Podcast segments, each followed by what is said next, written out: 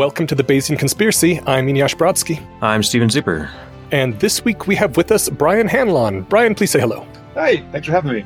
Absolutely. I met Brian when I went out to the Rationalist Solstice at earlier in the day, a uh, meetup for EAs and general rationalist adjacent topics. As I discovered later, I thought at the time you were like really into the YIMBY movement. And it wasn't until we were like halfway through our conversation that I was like, oh, this guy like is in charge of one of the major organizations. I think I missed the introduction at the very beginning. yeah. So um, I lead California YIMBY. We are the statewide housing advocacy organization that's responsible for uh, much of the pro housing legislation coming out of the state. Wonderful. That is right up our alley. We have a lot of people who are interested in this kind of thing and a bunch of them that live in California as well, since we got a tech heavy listenership. Before we jump in, uh, I, I want to apologize ahead of time if I stutter more than usual. I am just coming off of COVID. I feel like I'm most of the way recovered, but uh, still a bit fatigued. So I will uh, try to make myself sound better in the magic of editing. well, I am glad to hear you're on the mend, but you sound great to me. And if I stutter, it's just because I've been stuttering since I was a little kid. Uh, so apologies in advance. You sound great. You sounds like you definitely got over that stuttering at some point. Yeah, there was definitely a few years of speech therapy in elementary school. so we'll oh yeah. Did you have the thing where afterwards you didn't talk very much because you had the leftover speech therapy fear of talking? No. No, you came out swinging once you could talk? Yeah, the thing is, I don't really mind stuttering. Okay. I mean, it's, you know, no one's perfect. No, you're, yeah. You're, you're doing better than I am on a good day. So, but I don't know if you're how familiar you are with our show or the listener base, which is to say they're probably all familiar with NIMBY and YIMBYism. But mm. do you want to do a, a bird's eye view, like someone asks you on an elevator pitch? Sure. Um, YIMBY uh, stands for Yes in My Backyard, meaning that we support more neighbors to live in, in our communities. Uh, and so, in order to accommodate uh, more folks and to be welcoming, inclusive places that are affordable for everyone, we're going to need to build a lot more housing uh, and to make sure that we have housing that's affordable to people at all income levels. Excellent. It says in your bio here that you co founded the California Renters Legal Advocacy and Education Fund, CARLA, in 2015. Was that the precursor to California YIMBY? So, uh, yeah, I mean, the origin story of California YIMBY very much lies uh, with CARLA, which is still kicking around. They are now known as the California Housing Defense Fund. They sue cities that violate state housing law. Uh, happy to tell you the story. It would take a couple of minutes, but I guess we do have time because we're on a podcast. Yeah. Yeah, super into it. So the first lawsuit that Carla filed was against the city of uh, Lafayette. Very, very long story there, but uh, bottom line is the city coerced a developer to instead of trying to build 315 apartments that would have been affordable to moderate income earners, to build 44 single family homes that would have been very expensive. Um, so long story short, we sued, we lost. Now we could have appealed, but it it was pretty clear to me that we would have lost our appeal. We settled where I completely bluffed our like ability to uh, continue on with an appeal because we would have gone bankrupt uh, had we actually tried doing so and you know realize that the Housing Accountability Act, uh, this uh, law that was passed way back in 1982 when I was born and was useless for much of its for early history, was simply like, not as strong as we thought it was. So I founded this organization with uh, Sonja Trauss. Uh, neither of us are attorneys, uh, despite the fact that we read a lot of the case law and are very interested in these topics. Um, we didn't quite understand that these these words that you know mean certain things in ordinary American English, words like substantial, actually don't mean that in uh, legal English. Uh, um, substantial, for instance, really just means more than a mere scintilla, which is important when a city must meet a substantial evidentiary standard when making findings.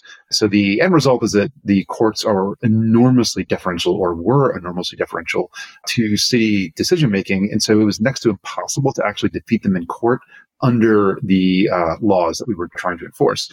So I thought to myself, well, if we're actually going to succeed as a nonprofit, we need to change this law. So, okay, how do we do that? So I first wrote down a number of ideas that I wanted to change, met with a planner and a developer who uh, brought in some folks that she knew uh, who were planners, developers, and land use attorneys, uh, had a roundtable discussion.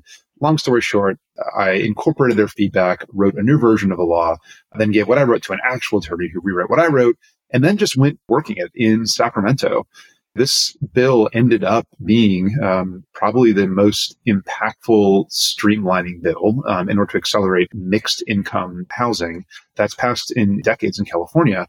And it was during this process where I was like, wow, I'm, I'm, actually doing it. And this is when, you know, I didn't have any money. I really didn't have any connections in Sacramento. And it was at this time that I pitched my co-founders, Nat Friedman and Zach Rosen, who are both successful tech entrepreneurs, on creating a much more expansive state advocacy organization that could pass legislation. That ended up becoming California YIMBY. So the origins for California YIMBY very much came with Carla, uh, even though they do have a very different focus. Wow. Okay. I have a number of follow up questions to that, if you don't mind. The first one being it sounds like originally when you sued that city for that law screwing over those developers, it seems like this was like a personal thing for you. What prompted that? What's the story behind like why you decided screw this? I'm suing these people. Yeah, well, I don't really know how far back to get in the story. Um, like neither Sonja nor I had any skin in the game in terms of making money off of development. We were like many advocates really upset with the status quo in California where homelessness is the most significant manifestation of that, right? We have incredibly high rates of homelessness, especially street homelessness, for a lot of reasons. But the main reason is that we simply don't build enough housing. And so while most middle income people although some do, don't find themselves experiencing homelessness. The end result of this housing shortage is that upper income people tend to live in housing that, you know, middle income people would have lived in 30, 40 years ago. Middle income people live in housing that lower income people would have lived in. Lower income people might be stuck in SROs or doubling up or just severely rent burdened.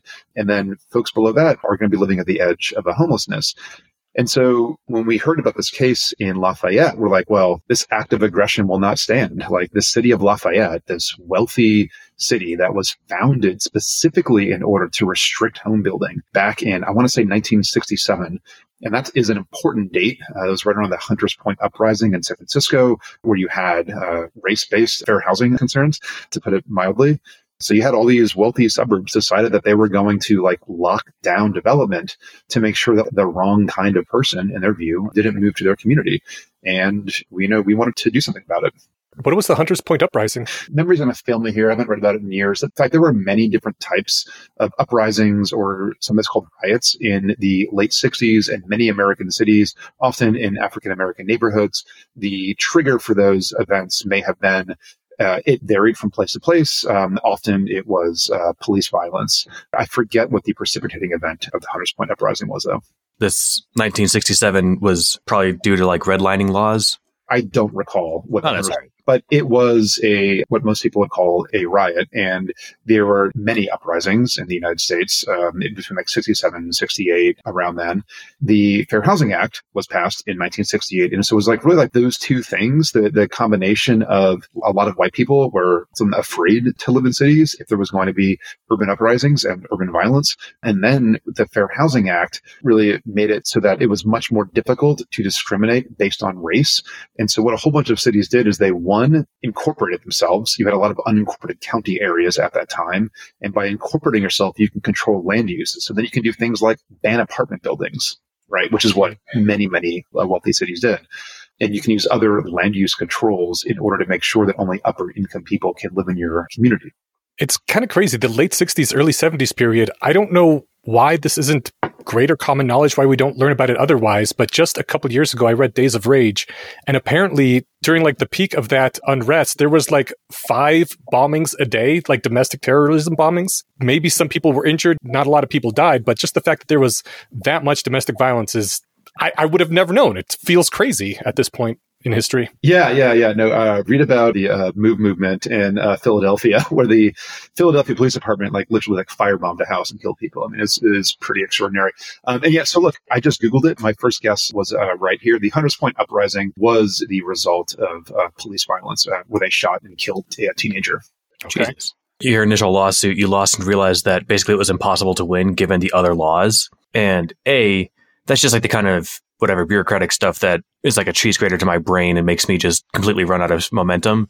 But way to like, you know, rather than say, all right, I guess looks like the system is going to stop us. You're like, no, fuck that. We're going to, we're going to change know, the system. Yeah, we'll, yeah. we'll change the system. That's awesome. Just I, I just that wanted to sh- you know shine a light on that is how awesome that was. That's what I wanted to ask about next. You said that you got a bunch of developers and other people in the industry to sit down with you and help you draft a law that would help actually increase the housing in California. How did you get these people to sit down with you and work on a law with you? Great question. A woman, Denise Pinkston, she is a developer with uh, a TMG Partners. She was a former planner and she really cares about housing affordability. Uh, she herself comes from humble background. She thinks it is unethical and wrong that cities, especially wealthy cities, prohibit uh, home building. She is a developer. She does have a financial interest in this, although I think her projects are mostly commercial development, I'm not entirely sure. At any rate, so because she's been in this industry for many years, she knows lots of land use attorneys and other developers and planners. And when I went to her about what I wanted to do, she said, all right, I'll bring in board some of my folks and so she organized the meeting, and I think it was in her office or at the office of like one of her attorneys or something. And we're all around a conference table, and I just lay out what we tried to accomplish in our lawsuit against Lafayette, why we lost, why we thought we would lose on appeal, and that the only way to enforce the intent of the Housing Accountability Act is to change the law. I went to them with, you know, my proposals. I wanted to get their feedback. They provided some other ideas for ways of strengthening the law. Then I copied and pasted the existing law into Microsoft Word, enabled track changes, and then I rewrote it. That's amazing. So you ran into someone passionate and with connections and experience, and she saw your passion and the work you'd already done with the lawsuit and put you in contact with other people. And based off that network and the reputational effects, managed to get that going. That's exactly right. Damn, that's amazing. Then you said after that, once this was written, your line was you were working it in Sacramento. What does working it mean? Yeah. So first, you've got to find a bill author. Bill author is a member of the legislature. Oftentimes, they actually do work their staff like write legislation. Um, oftentimes, a lobbyist or an advocate or a random community member will come to them with a bill idea or maybe actually a finished piece of legislation um, and say, "Hey, do you believe in this? Like, will you author it for me? Will you introduce it in the state legislature?"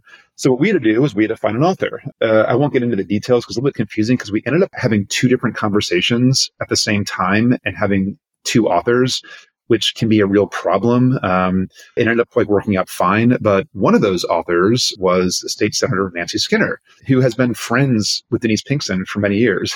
and so mm-hmm. Denise, you know, chatted with her good friend, State Senator Nancy Skinner about this idea. And then she agreed what I did when I said like work it is I took the Capitol Corridor train from Oakland to Sacramento every week, sometimes more than once a week. I would go to committee hearings and testify. I was working with staffers, including committee consultants, in order to address stakeholder concerns. We did have a lot of opposition, especially from organized local groups like the League of California Cities, who claimed that what I was trying to do was unconstitutional. It was all very silly it was just like a ton of policy work explaining stuff and then helping out with like vote counting driving support where we could et cetera uh, to be clear I didn't really know what I was doing. This was the first time that I had tried passing legislation in Sacramento. It was very much trial by fire and like learning by doing. The end result is it was incredibly strong. And I'll pause for one moment. One of the reasons that this bill was so strong is because we ended up getting the support of the governor's office. And so as this bill was going through the committee process, I had to make a number of concessions in order to secure support from members of committee who found some of the arguments from, say, local cities to be persuasive. And so the bill was still in very good shape. It was still a very good bill, but it wasn't as strong as I wanted it. Meanwhile, I had met the uh, then director of the housing and community development, the, the state agency in charge of housing policy at an affordable housing event. And I won a free lunch with him because there were these giant jars of monopoly houses. And if you could guess the number of houses, then you would get a dinner with him. Oh, nice. well, luckily, like I remember, you know, some simple like arithmetic and geometry and how do you calculate the area of a cylinder, right? And so like I just mm-hmm. kind of did it. I was the one who got the closest answer. That's so, just the coolest, like how to get a conversation with the person you wanted to talk to story. Math saves the day again. Yeah, no, right? Like this is before I actually really, really knew folks uh, in Sacramento. I had met him, told him what I would do. You know, anyways, those folks I was like pestering him, like, hey, I could really use the help of the governor, like to, to get this bill stronger. And again, like me not knowing that is very uncommon, right? That doesn't really happen. And so I was, you know, maybe had an unreasonable expectation. Um, but then after the bill moved through the various policy committees, I then get this call saying, okay, we're ready to engage. What do you want? At this time, the governor's office decided to support um, what ended up becoming a, a, full housing package, a suite of uh, housing legislation to address various areas of concern in, in housing policy. And this bill became part of that negotiated package. And because it became part of this high profile package with legislative leadership and the governor's office involved, then we could really actually strengthen things. And so told them what I wanted, said, Hey, look, like we negotiated out these amendments for these reasons because of these stakeholders, but this is what I think is most important. This is what's probably most controversial, et cetera. What can you do? They ended up negotiating back in almost everything I wanted. it was really incredible. Wow. So like engaged support of the executive can be very, very, very helpful uh, when passing legislation. Was that just like a timing coincidence where they wanted to do this kind of thing at this point and you already had something in the works? Yes. That's amazing. When you said that you met him through the guess the houses in the jar at this affordable housing event, how did you get an invite to the affordable housing event in the first place? You know, I don't remember. It's possible that I paid to go. There is a, a nonprofit called Housing California. They host this annual housing conference it's really like a trade show for the affordable housing industry, right? So like there'll be vendors there that will sell bed bug resistant mattresses or like whatever, right? Attorneys that offer services to help structure affordable housing finance deals et cetera, et cetera, right? You know, the affordable housing industry is an industry. It's a big industry trade show. And I went and, you know, went to various workshops to, you know, learn more about what was going on in that industry, and one of those events was a, you know, meet the new director of the Department of Housing and Community Development. So yeah, I went and guessed the number of monopoly hmm. houses. Did I miss what, like roughly year this was? Uh, I'm trying to just put together yeah, so this would have been 2016, I'm pretty sure. The guessing monopoly houses, I'm pretty sure that was 2016, but the legislation was 2017. So all this was going on in like the spring and the summer of 2017. Because Carla was founded in 2015, right? Correct. Okay, yeah. Sorry, what were you going to say, Eneasz?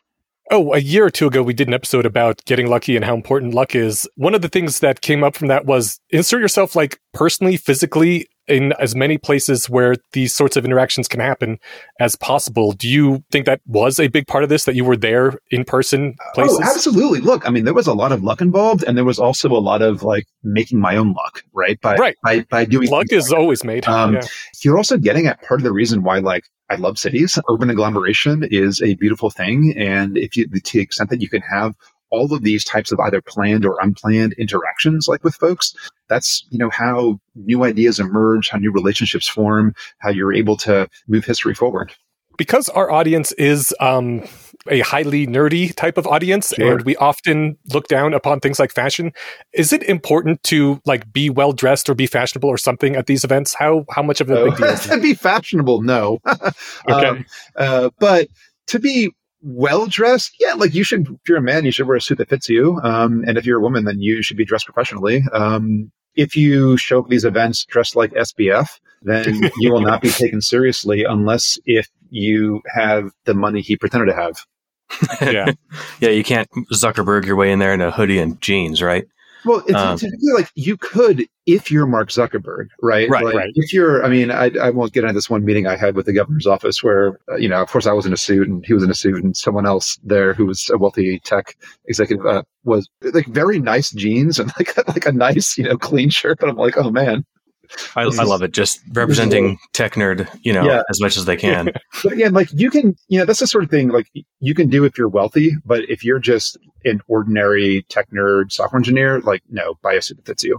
It also sounds like all the work went into before the bill got on the floor. And by the time it was going up for vote, you pretty much knew how the vote was going to go. With this particular bill, absolutely. And in fact, I was very nervous that this bill could get caught up in the overall the much more contentious politics of passing the overall housing package because we had done our vote count. I had the votes. Like I, I knew I had the votes. The only thing I was concerned about was, is there some chance that if other housing bills can't make it forward, leadership won't call up this bill for a vote. Right. So Mm. that was my uh, concern. Fortunately, everything got called and everything passed. Was there anything you could have done if that did happen? That leadership wasn't going to call it up? If leadership doesn't call it up, no, there's not much you can do about that other than blow up leadership, right? Or if you hear they're not going to call it up, like sometimes you'll get some advance notice, you can go public fast. I mean, like this is what happened a few years later with one bill where, I mean, I don't know if you want me to get into this whole story right now, but I got some intel that a leader of the House was not going to call one of my bills up, and we only had minutes to spare. Like there was no inside lobbying going that could be done, so we just like went to Twitter and just did everything. And then of course, like in all like all like DMs, Slack messages, and emails and, and text messages, right? Like really trying to blow everyone up to try to drive media coverage in effect to make sure that you couldn't kill a bill quietly by not calling it up, that there was going to be some cost. That's did awesome. that work, the blowing it up on Twitter? Uh, we succeeded in blowing up on Twitter. So then, I mean, and I think because of what we did, he actually ended up calling the bill, but the bill got called at like 11:57 p.m. or something. Oh, no. uh, rules, and so it, it needs to pass that house, which it did. And then Okay. it needs to go send on concurrence break. But like th- there wasn't enough time to pass it before like the constitutionally mandated deadline. And so it, it died. What a load oh, of crap. man. But yeah, it was very. oh, I was very frustrated. We ended up passing a similar version of the bill next year, or like the following year, but it was that was still a huge, huge political fight uh, and like really tough. it's still cool that using every tool at your disposal to, you know, so you get the people they're representing up in arms about it. And like, look, this is what people are mad because you're not listening. Yeah. You know, the vibe of like, get shit done. We're going to do this. Yeah. You know, is admirable as all hell. Not being stopped at points where a lot of, where there's a lot of opportunities to give up, you know? Yeah, thanks. I mean, like this phrase doesn't quite roll off the tongue, but I often say that California YIMBY is an outcomes-oriented, evidence-based advocacy organization, and that Say that three times fast. yeah, right. And I say that in part to show how we're different, or to try like explain how like we are different than many other groups. I mean, a lot of groups they're certainly not outcome oriented, right? I mean, unless like the outcome is like generating outrage and like raising a bunch of money and doing some media and making yourself feel like you're making a big difference by just like being self-righteously angry, but then like failing to move substantial policy or like not evidence based in that oh, there's a lot of policy making done by vibes and we're not really about that. Well, let's jump on those two real quick then. When you say outcomes oriented, what outcomes are you oriented around? Sure. We are interested in improving the material conditions of all Californians and would be Californians in need of housing. We are also interested in reducing greenhouse gas emissions through eventually um, urban decarbonization. These are things that there are various ways to measure them. We evaluate our success as an organization primarily through what policy are we moving that is going to have the desired real world effects? Where does your motivation to help solve this problem come from? I think you touched on it earlier, but I don't know if you had more to say on it. You know, I don't, you know, let's say the, the ultimate reason why I care about this instead of getting into antique map collecting or something. Um, a few things. One, I've always loved cities. I grew up in the suburbs and there weren't sidewalks and I never had a car and I couldn't get anywhere and it was, you know, boring and sucked. I just like loved lying to my parents and going to punk shows in DC and Baltimore, right? Um, and like wanting to live in cities. And two, I always had, I think, a strong sense of justice and injustice. And I think it is wrong that many incumbent residents of cities are passing policies to, in the case of homeowners, enrich themselves. Um, and in the case of, you know, many incumbents, just deny newcomers access to the opportunities that they had. So I first started getting involved in housing activism actually not through pro housing production work, although I always supported it. Uh, it was through Eviction Free San Francisco and other more like lefty tenant oriented groups that were protesting landlords that were trying to evict my neighbors through like no fault of their own. And while I still very much support robust renter rights, uh, California YIMBY, we support rent stabilization, we've supported just cause eviction protections and the rest. The root cause of no fault evictions, uh, that is the root cause of housing unaffordability, uh, the root cause of increasing in many cases racial and economic segregation is this lack of home building. ultimately I left slash got kicked out of the more like tenant oriented scene because like a, a, lot of them, especially in San Francisco, oppose new home building. Uh, but my motivations and my values, I would say, are still the same today as they were, you know, back in like 2013 when I first started going to protest outside landlords' houses. Hell yeah, I, I, love it. I share a lot of your, your passion there, but I guess I've done exactly zero activism. I don't know if Eneasz mentioned, but we live on basically opposite sides of the greater Denver area, which from people that I bump into who are from California is quickly developing a lot of the same problems. Do either of you live in Boulder? No, no, yeah, Boulder's even worse. This, like NIMBY, yeah. dark, dark place. Yeah, uh, we can't we can't live in Boulder. Yeah, right.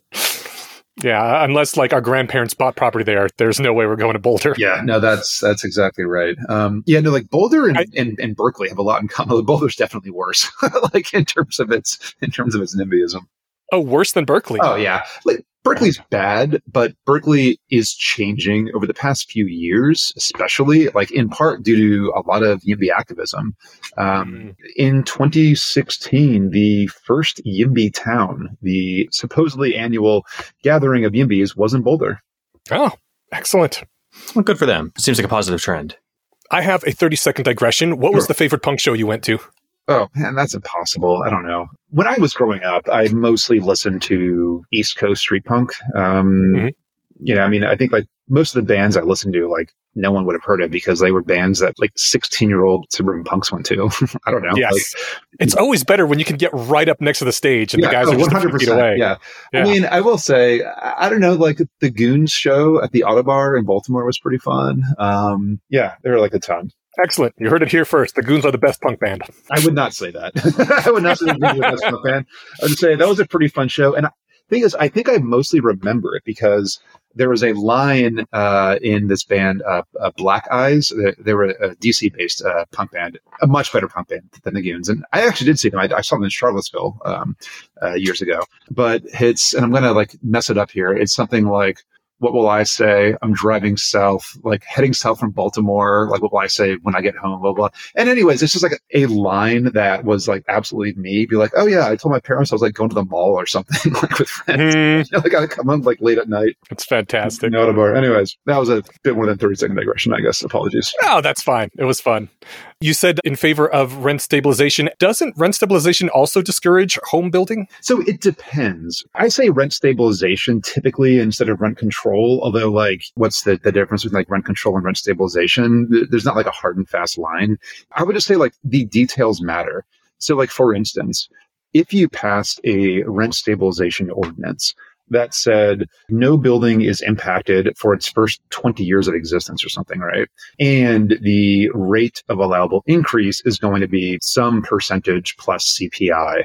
Is that actually really going to restrict new home building? Mm. I don't think so, right? I mean, construction loans are like 10 years. Like maybe there are some sort of deals where like, well, it's going to be slightly harder to sell in the future or something or like whatever. But I am deeply skeptical that those types of rent stabilization ordinances actually do discourage new home building.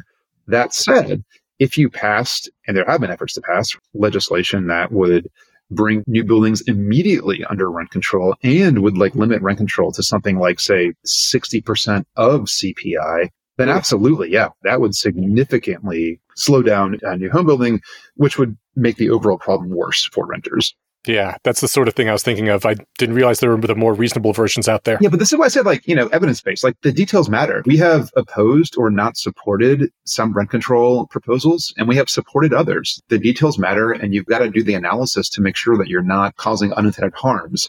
Although I should say, there have been rent control proposals where some of the proponents absolutely knew it would shut down new home building, which was fine by them. so it's not the harm isn't always unintended. Feature, not a bug. Yeah. Damn. So uh, you also said that you're evidence based on the outcomes orientation. What is the sorts of evidence that you use? Because you said something like uh, improved material conditions as an outcome.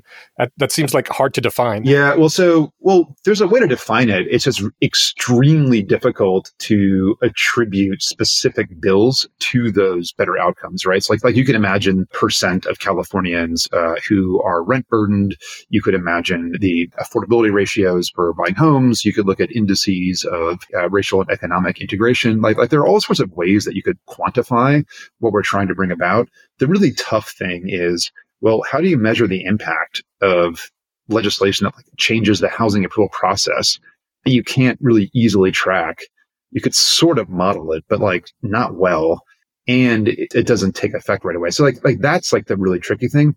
When I say evidence based, what I would say what I'm mostly referring to is the policies that we're proposing. Like, why do we propose the policies that we do? It's because we have a lot of evidence that our specific policy remedies are good. Uh, so, for instance, last year, one of our you know top priority bills was a bill to end mandatory parking uh, minimums for housing projects and other projects near transit. There is a ton, a ton, a ton of evidence that parking requirements not only restrict home building because these parking requirements are often totally divorced from any sort of market demand. You have cities that might require two off-street parking spaces per studio apartment or something. Structured parking can cost between forty and eighty thousand dollars a unit in California. It just becomes impossible to uh, to finance. You also induce more traffic, more people drive when there is that seemingly free parking because you're not unbundling it from the overall rent or a home purchase price. And so like, it like leaves like all of these bad things we don't want. And so we wanted to end it. There were some folks who were arguing that, well, this is going to make it harder to build low income housing. They never had any good arguments whatsoever. We looked at studies in Los Angeles and in San Diego that found that removing parking mandates actually increased the production of affordable housing, both in terms of 100% publicly subsidized affordable housing and in the case where affordable housing is subsidized by the private market in the form of inclusionary zoning. They just had, you know, no evidence to stand on. And ultimately we were able to prevail, but it's tough. Like there are many, many well established organizations in California in the advocacy space that simply policy make based on vibes and feelings and what they think their ideology should tell them rather than what the evidence states.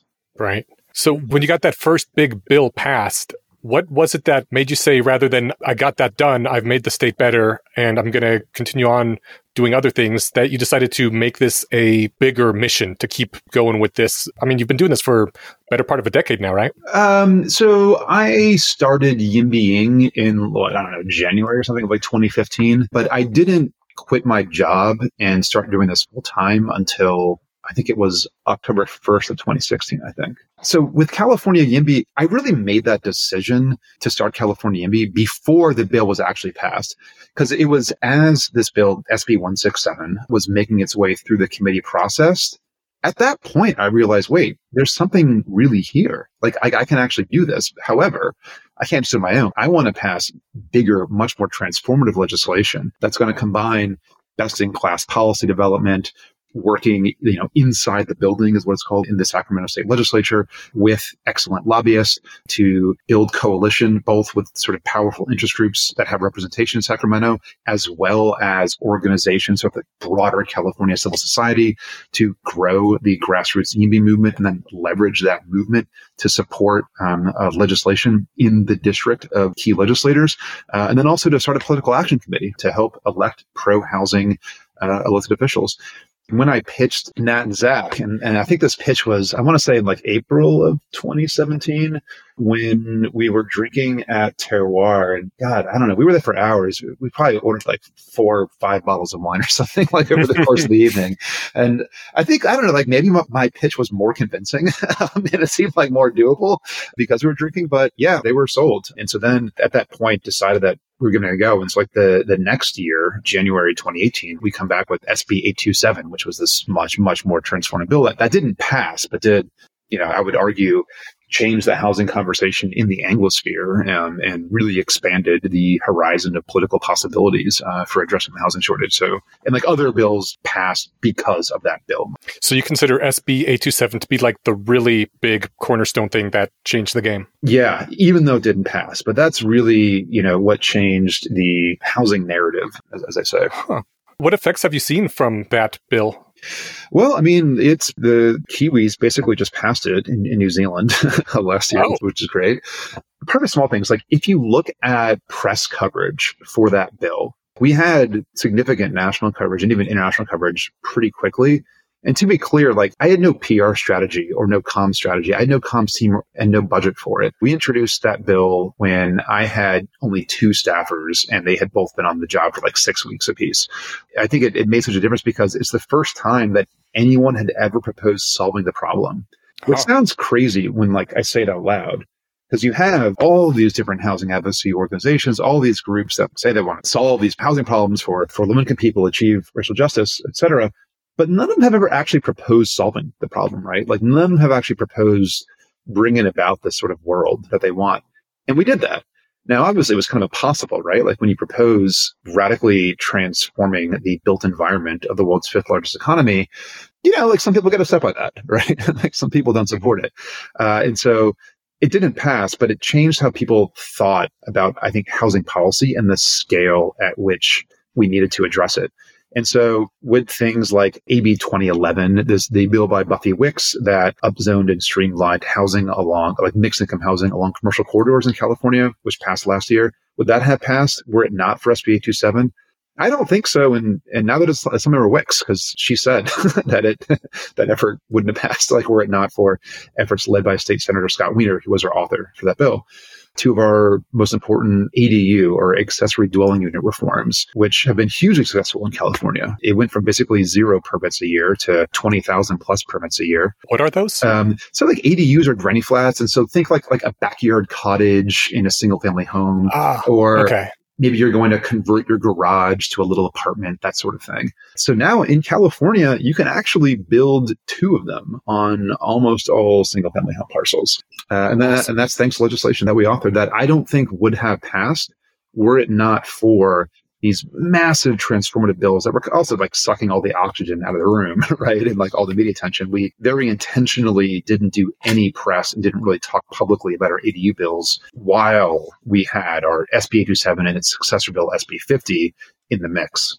It sounds like those two bills really lay out the foundation, the main thrust of what you are trying to do. What are the policy goals, the recommendations to solve this problem that are the primary driving forces in these bills? Yeah, so there's there's a lot of stuff that I could talk about, but I'd say the basic problem in California and in many high cost areas is that we don't build enough housing and we especially don't build enough housing where we most need it near jobs and transit in high opportunity, nice areas. So in order to, to change that, we need three basic things. One, we need to, what's called streamline housing production or allow buy right housing production. So in places like, in places with crippling housing shortages like say California or England, housing is typically not by right, meaning that let's say that you're a developer, you decide that you want to build some housing, you, you, think you can make some money doing it, there's a market demand.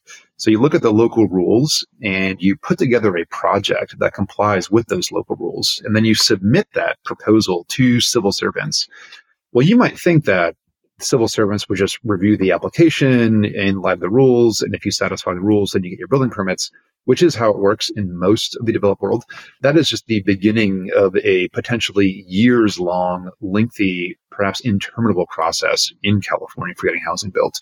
Uh, I could get into the specifics uh, for why, but effectively there are, we live in a vetocracy and there are many, many avenues to either kill or indefinitely delay housing approvals. So we need to fix that. Two, we need to increase the legal development capacity in areas where we should be building more. So we need to upzone. That's what it's often called. So maybe it means that you can build taller building. Maybe it means you can build a building that occupies a larger percentage of the lot. Maybe it means you can fit more units in a given building envelope, etc. But we just need to be able to build more homes on a given parcel of land. And then three, we need to minimize or eliminate expensive fees or requirements for new home building. Now, some requirements make a ton of sense. Housing needs to be safe, like it needs to be able to withstand earthquakes, and uh, it shouldn't burn down if there's a spark, and like all the rest, right? Like there are important like health and safety standards in home building that are really important. We don't want to get rid of that. Um, like many cities might impose like a seventy thousand dollar per unit parks fee. Ooh which is insane. And then maybe there are arts fees. There are affordable housing impact fees. And then there are infrastructure fees like sewage hookup fees and water hookup fees and all the rest. And some of this stuff sounds reasonable. Some of it sounds good. And most of these things are actually very useful that's getting paid for. But we're effectively taxing new housing production in order to pay for all this other good stuff, which is like the exact wrong thing that we should be taxing. So it sounds like now you're passing those sorts of things in pieces when you can? In pieces, yeah. Ha- having one big bill to solve it all is going to be tough. Um, to, to back up, SB 50 really would have solved a lot. It didn't pass. Then our strategy through 2020, 2021 was really to break it up and to try to pass a bunch of smaller bills, which then continued into 2022. And that largely worked. We actually have made really big progress over the past few years, passing smaller, more focused bills that in aggregate will make a large difference. That said, soon this year, we will be again introducing uh, a really, really big bill. I can't get into the details quite yet, but it will be an effort to better align our state's uh, housing and climate policies to accelerate home building where we most need it and to impose some sensible restrictions on home building where we should not be building. Ooh, exciting. You'll have to update us when that actually becomes public. We'll do. Do you uh, have a good guess as to why SB 50 didn't pass? Well, yeah, because like we would have upended a century of racialized wealth accumulation in suburbs, oh. suburbs, right? I mean, a lot of people don't like that. Um, we had the the main reason it died Okay, so it died on the floor of the state senate, which is the the house that it was introduced in. Um, it died 18 to 15. So even though we had more aye votes, you actually need 21 to pass it we had two more votes on the floor, people who were willing to go up if we could find a third vote, which is pretty common for controversial bills because you don't want to stick your neck out if it's not going to make a difference. I do believe that these two members were being honest. They were both in sort of purplish kind of districts with competitive races, and they didn't want to take a controversial vote unless it really mattered.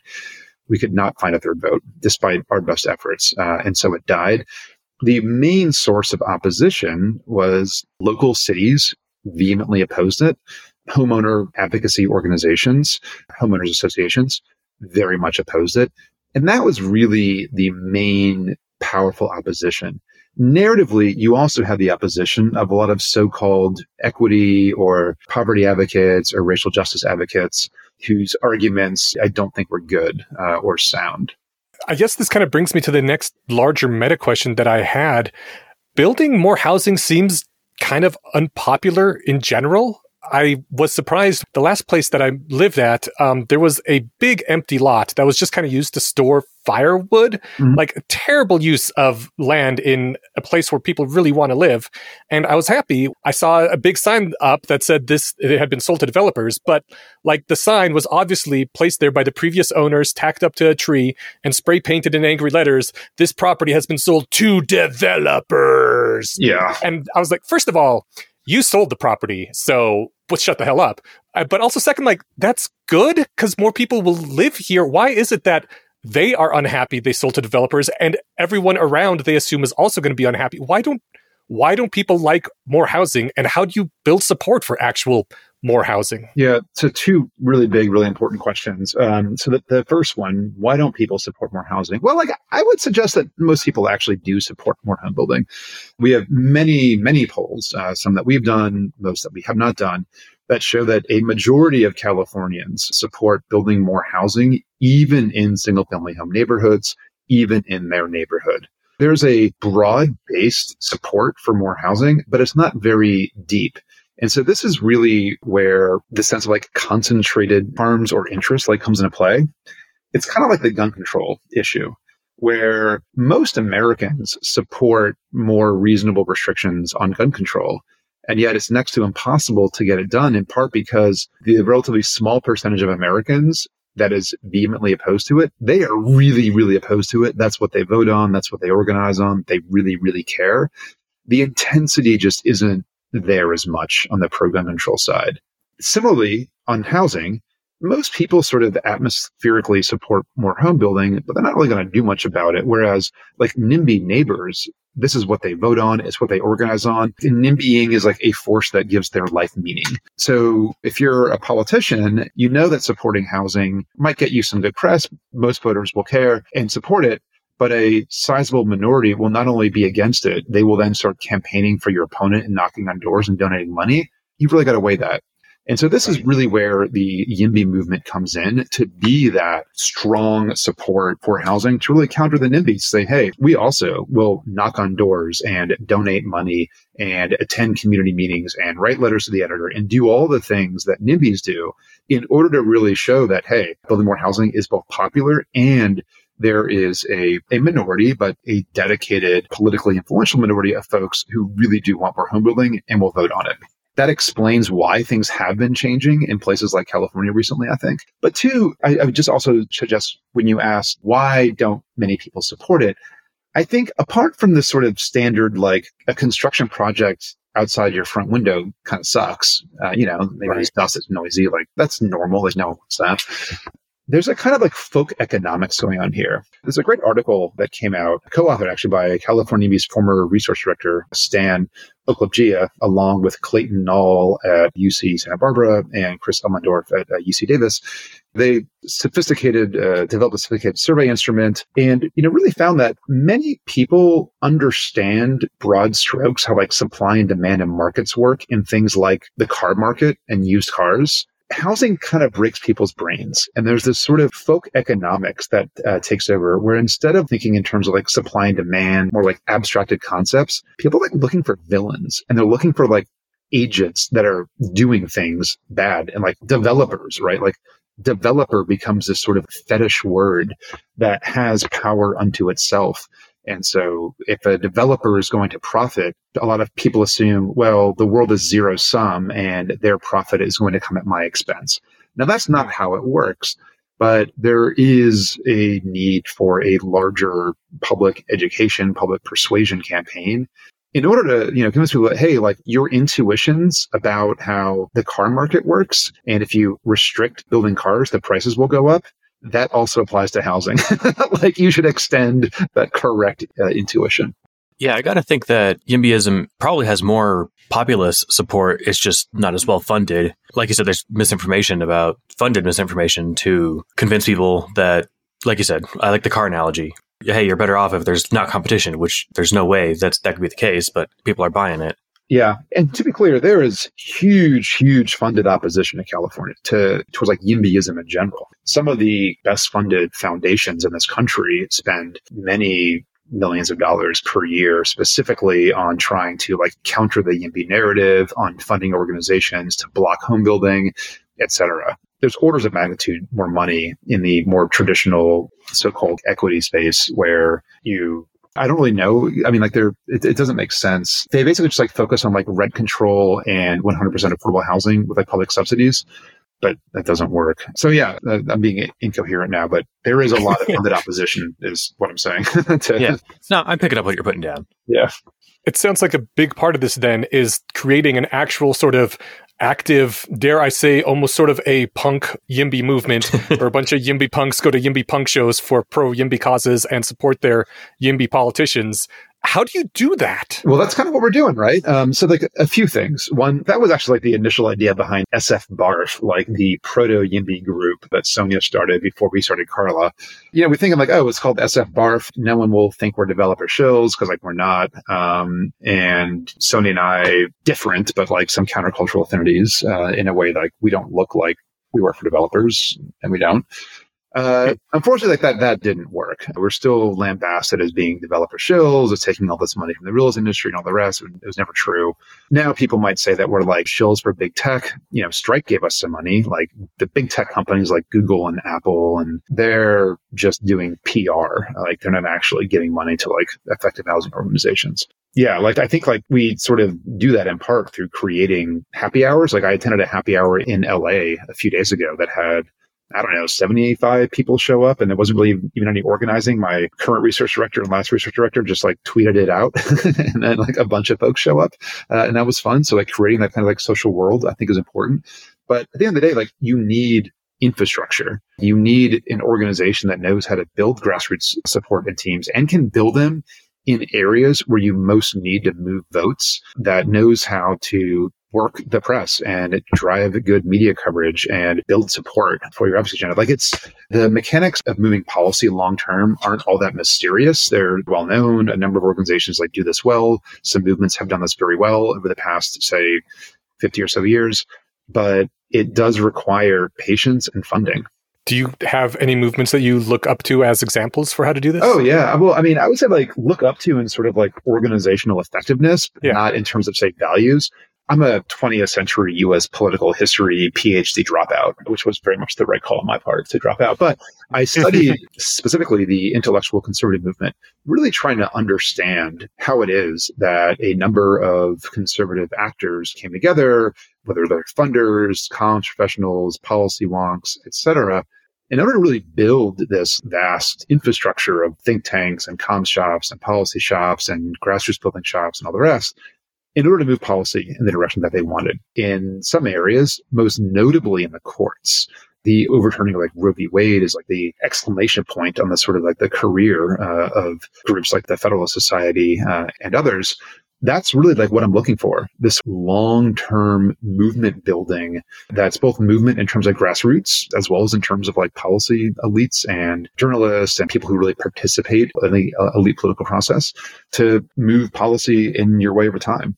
Alrighty, uh, let's see. We have been going for an hour, so I'm going to get to the last few things here. One of the things that I personally worry about a bit and certainly hear a lot about is the infrastructure concerns. Things like if we build out a lot, there's not going to be enough clean water, there's going to be too much traffic congestion.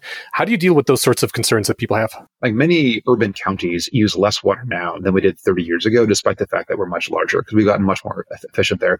Water, even despite this drought that we have and probably the structural drought that we have in the American West, is really not a problem in terms of people living in cities and near city areas for drinking. Now, are we going to have enough water that we can abide by the current water regime and grow lots of alfalfa in the desert? Indefinitely? Maybe not. But water for humans for using in urban spaces is not at all a problem in the American West. Uh, in terms of things like sewage infrastructure or whatever, hell, like many of our older cities were massively overbuilt for sewage capacity. And given the water efficiency standards that have been in place over the past like 30 years, we're just using per capita way less water per person. So there's tons of excess capacity in many places for this. But even too, right? Like we can build more capacity.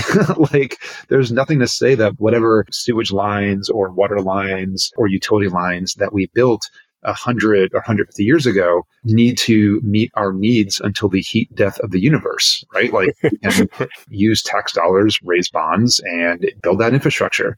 What's more also in, in part because of the fee issue that I mentioned earlier, new development also pays not only very high fees in order to fund infrastructure development, they also are assessed at current market tax rates. And so in California with Prop 13, all of these older properties are paying a fraction of what they're worth in property taxes, which is really harming the ability to sustainably fund California. New property doesn't have that problem uh, and is a is a massive uh, fiscal benefit. In terms of traffic, what we need to do and what a big push of my organization does is to legalize more denser infill housing and not require parking spaces, and then build out the kind of transit and micromobility infrastructure that we need to get people moving around in a carbon free way. Do you think that's realistic Yeah. for uh okay. Yeah. I mean, absolutely. I mean, if I didn't, I wouldn't be doing this. Um, it's going to be hard, but I think most things worth doing are hard. It is going to be really hard to rise to the challenges of climate change, but we have to do it. like the alternative's a lot worse. I know at least one friend who likes the lighter density, sort of spread out feel of the suburbs Mhm. and kind of feels a bit resentful that because everybody wants to move to the city, that his life is going to be impacted. The area that he chose to live in specifically because it is in the law that it has to remain lighter density is going to be taken away from him. What do you say to people like that? Yeah. Well, so first of all, if your friend, you know, likes their single family home with their yard, then, then great. They can keep it. The YIMBY black helicopters are not going to like come for him, right? And abscond him and then, you know, stack and pack him in a skyscraper. That's just like absurd. Yeah, What does neighbor might? So, like, the thing is, low density housing options are going to be available for the foreseeable future. And nothing that we're doing would change that. What we are trying to do is to change over time missing middle density in many neighborhoods that are currently single family homes. So think like duplexes and fourplexes and maybe a three flat, et cetera, right? Like more smaller buildings, not skyscrapers um, that fit within the existing neighborhood context.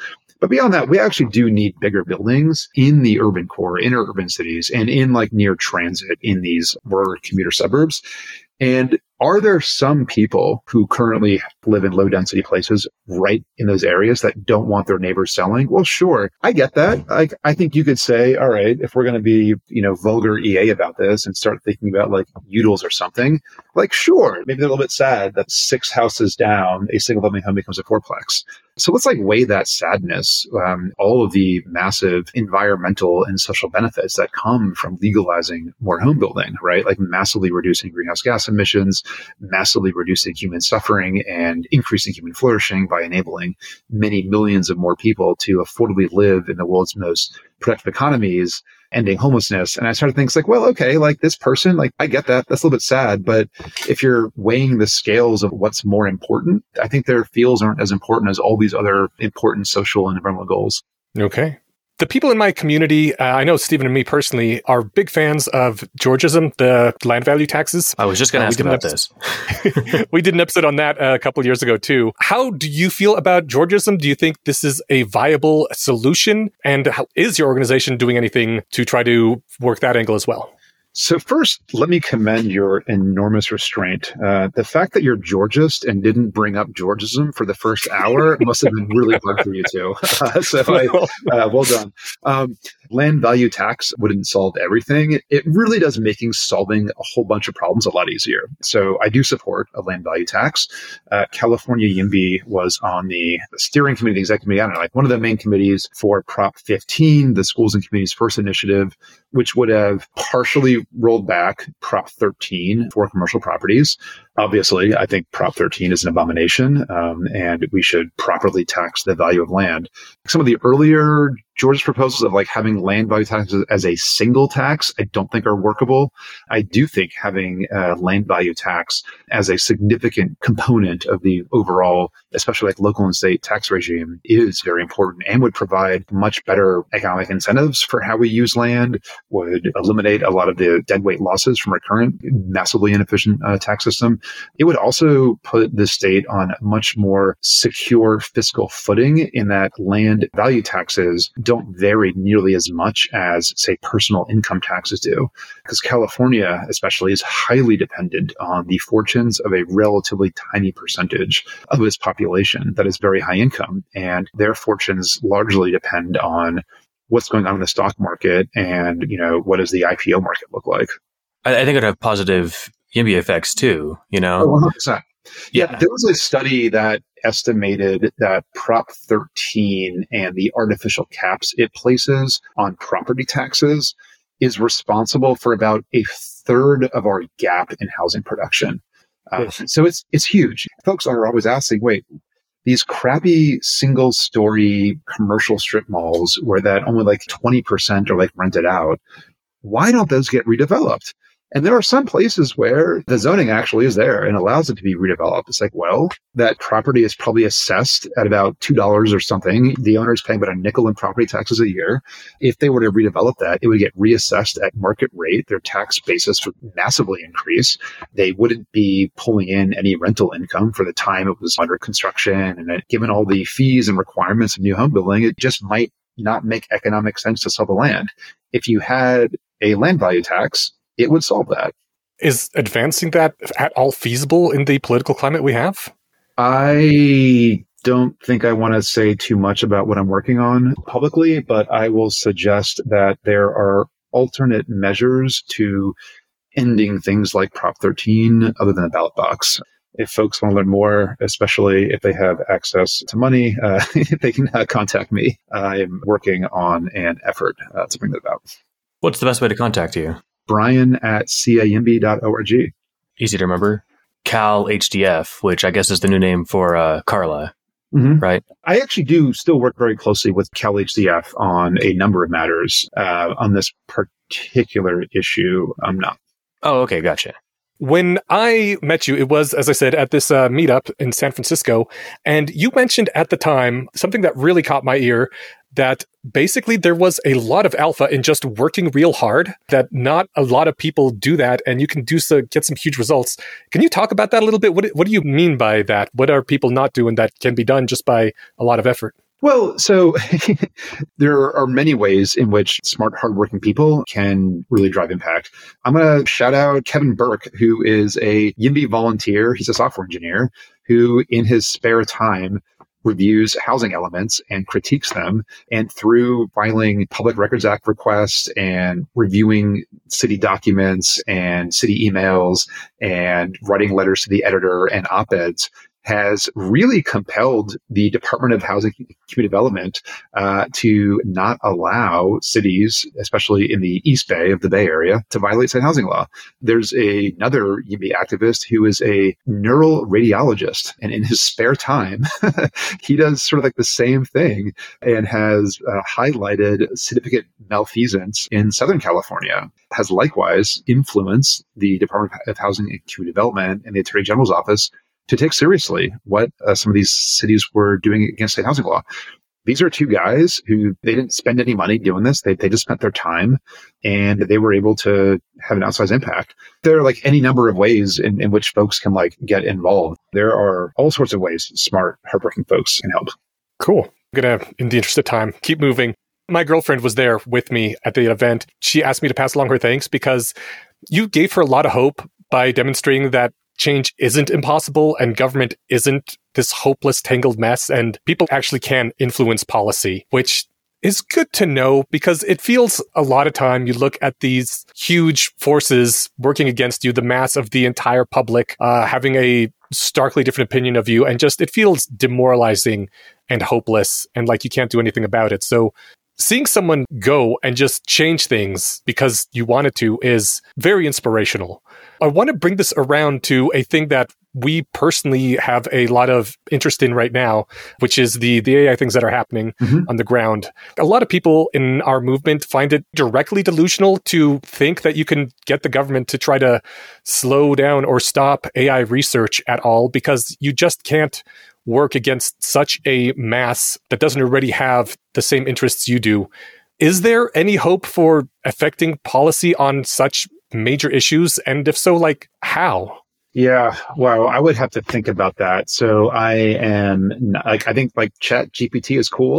like, I don't yeah. really know. I don't know much about AI, AI safety issues or potential policy responses. So I'm not the best person to ask there. I think I would first ask folks who are concerned about it, what do you want to have happen? And then start thinking, are there specific policy levers that the state government, the federal government, the FTC, whoever can pull in order to make that happen? How do I go about that? Who are my opponents going to be? How do I achieve success? Right. I mean, you probably go about thinking this sort of change the same way that I would think about change for like housing stuff. I just don't know enough about the domain specifics to really get there. One thing I did want to say real quickly though, I think a lot of folks, especially in tech, might think, oh, like government is a morass, it's this policy, no one knows they're doing, et cetera. The interest groups like run everything. And. I'll say that since really getting involved in state policy making, you know, starting a bit in 2016, but really in 2017, most elected officials that I meet are actually smart people who want to do the right thing and care about their constituents. Oftentimes, if you can make a good argument for why they should support a thing, and then if you can also show, and don't worry, you won't get voted out of office, other powerful constituencies aren't against me, you can often get their vote. Now, if there are powerful constituencies against you, then you got to show them that you are building a at least as powerful counterforce to deal with that. But I think that the sort of sense that like no one cares or no one is reasonable is just wrong. That's valuable to hear. And I think that you know, even the general advice of just actually plot a course for action. I we didn't really plan to talk about the AI research stuff, or at least I didn't. You know, actually I didn't pre-discuss it. So my, my quick off the cuff thought there is I'm not even exactly sure what possible legislation would look like. You know, and I haven't given it a ton of thought. I know we've talked to people who have, but it's not it's not clear to me like what legislation could actually do there. But that's the first step. Figure out what your victory condition looks like, and then start thinking about how do I get there? Who's going to try and stop me? Yeah. Um, I think that's all sound advice. And it, it is reassuring to hear that somebody who works with, you know, elected officials I think it's just like just like the internet, you know, like the the crazy stuff gets amplified. So you know, like the five craziest politicians, the ones that take up ninety percent of the TV and internet feeds, you know. Well, yeah, And like people generalize Twitter- that. yeah, that's absolutely right. And like everyone on Twitter is like looking at what the San Francisco Board of Supervisors is doing or something. It's like, well, okay, like that is maybe hopeless. Like what you have to do there is actually just get better people elected. You need to focus on a political plan in order to elect sane supervisors that will be open to good policy. At the state level, there are plenty of folks, there are sufficient people who are open to hearing good arguments in the policy. Some stuff is just really hard because of political constraints. The federal level is different, where given our terrible structure of governance, which probably have time to get into, and our hyperpolarized climate and perfect partisan sorting, ideological sorting by party that we have now, you know, it's really hard to get stuff done in DC unless if leadership is engaged. There's there's less room for, say, independent like policy entrepreneurs to make impact in DC than there is at the state level. That said, it's not hopeless. You can get good stuff done. Um, like I knew folks who were really working on what came to be the Inflation Reduction Act. For a while, so it was like, oh, it's hopeless. Like we can get anything done. Meanwhile, the people who are outcome oriented said, no, this is possible. It's really important. And we're going to continue working. And a lot of that work was done behind the scenes and wasn't done in public. And the end result is that we had the largest investment in clean tech that we've ever had. So even in the morass of DC, massive policy victories are possible. Hell yeah. And I find it really inspiring that, like, such a small organization, as long as it's driven by people who are passionate and dedicated, can make a change in housing policy in California, of all places. That's huge. Oh yeah, I mean, like if successful, we are going to increase state GDP by hundreds of billions of dollars a year, materially improve the lives of tens of millions of people, those who are here and those who want to move here. The ROI for this kind of work is very high. And I would say the same is probably true with AI stuff. If maybe it's not a great percent chance, maybe it's less than 50%, but it is at least possible. And so there's hope in trying. If you don't try, then you're guaranteed to fail. so exactly.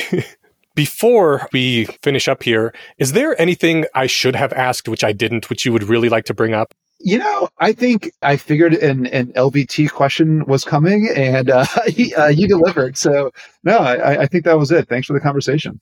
What else should people look at to learn more about your work, what you do? Check out our website, California Yimby. So it's cayimby.org. Um, and that's Yimby as in yes in my backyard. Uh, it's a little bit confusing because there are a lot of different Yimby groups and pro housing groups that do different things. So California Yimby is the one that I run. Check us out. Read about us. We offer a newsletter that is mostly a summary of recent housing and transportation scholarship. Because um, again, we are an evidence-based organization. And then you can also sign up for what we call like our rapid response team. If you want to call your state assembly member or state senator in support of legislation, uh, or like other ways to get involved to like directly do advocacy. Um, if you have analysis or research or like mapping talents, we actually have like a research bounty program. We can actually pay you to help us assemble certain data sets or build some maps, etc. More on our website under our research page. There are like lots of ways to get involved. Awesome. Nice. That that relates, I guess, one quick thing. Are you associated with any like national organizations just for people who Oh, aren't in California? Yeah, so I would say the Welcoming Neighbor Network. California YIMBY is a member of the Welcoming Neighbor Network, which is a national organization that includes many pro housing groups all over the country. They haven't been around for all that long, but what they've accomplished uh, in a short amount of time is quite impressive, and I am bullish on their future. All right. Well, this was awesome. I really enjoyed the conversation. I, I mean, I thought it would be more philosophical than what you guys had hoped to achieve, but hearing all of your successes, and uh, I guess I admit I didn't do a lot of pre-research. Uh, I, I'm glad to hear you guys have been been crushing it, and a lot more on the horizon. This is awesome. Oh, thanks. And you can read more about our successes um, uh, again on our website at cayimby.org slash impact. And again, if some other time we want to talk theory, uh, more than happy to do that. But I often think it's more important to talk about outcomes and what we've accomplished. Absolutely. Thank you for joining us. All right, thank you. Awesome. Stephen, we are now going to the less wrong sequences, which this month we recorded out of order again. Yeah, I realized after last week's or last whatever last episode that all of my like we were talking about Is Reality beautiful, etc. And I, you know, talked about levels of abstraction. That was all before we talked with John Wentworth. It felt like, oh, he was just using the same buzzword they used, you know, five times during the episode. But no, I actually used it like three days before we talked to them. So Right? take that. Yeah. But before we get into the less wrong sequences, we are going to do the thing that we always do and talk about the Guild of the Rose. Uh, our friends there are making a big difference for rationality in the world. We are trying to help getting the word out. Hell yeah. Matt is saying that this week's monthly decision making workshop focuses on the different common types of probability distributions and how and when to apply them. That seems like something that uh, a rationalist could use quite frequently. There's a lot of words in there that sound like rationalists speak. well, probability distributions are definitely an important part of Bayesian reasoning. They're also an important part of this week's uh, Less Wrong posts. Absolutely, they are, which we did not plan, but kind of cool that it worked out that way. I'd be curious to. I'll have to check out what that course specifically entails because different probability approaches. Well, Yudkowsky's got some opinions about that. Yeah, some might say, some might be less beautiful than others. His first post is beautiful probability. It's a bit of a, a long one, but the the setup is kind of the whole point. So I'll try and summarize it really quick. He, it's a, a quote from um, E.T. Jaynes that says two medical researchers used the same treatment independently in different hospitals. Neither would falsify data, but one decided beforehand that they would use, because of finite resources, he would stop after treating n equals 100 patients no matter how many cures were observed. The other had staked his reputation on the efficacy of the treatment and decided he would not stop until the data had indicated a rate of cures def- definitely greater than 60%, however many patients that might require. In fact, they both stopped at 100 because they got 70 cures each. And the question is should we draw different conclusions from their experiments? I actually have some opinions on that, but I want to save those opinions till the end. I guess first I would just say that what happens in this post is Eliezer speaks eloquently and at some length about how probability theory is math, and math is supposed to be neat, clean, self consistent. It follows laws, and uh, that is how Bayesian probability is and should be. And that is right and good. And he extols its virtues in that regard.